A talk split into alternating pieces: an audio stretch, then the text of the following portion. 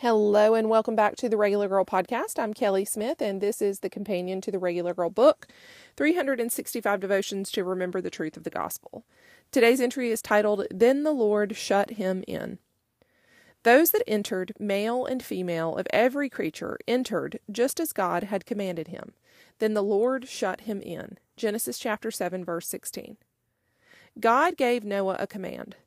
He was to build an ark gather animals, his family, and get inside.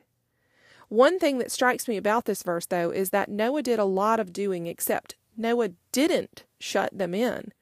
God did that. And then the floods raged, doing exactly what he said he was going to do. Listen, if God closes a door, you really don't want what's on the other side of it. If he closed it, there is nothing on the other side that's for us. We try to sit at tables with people we've been rejected from and consider it a loss. But if God shut that door because that's a table Jesus would have flipped, is it actually a loss? I wonder what would happen if we looked at all rejection from this viewpoint.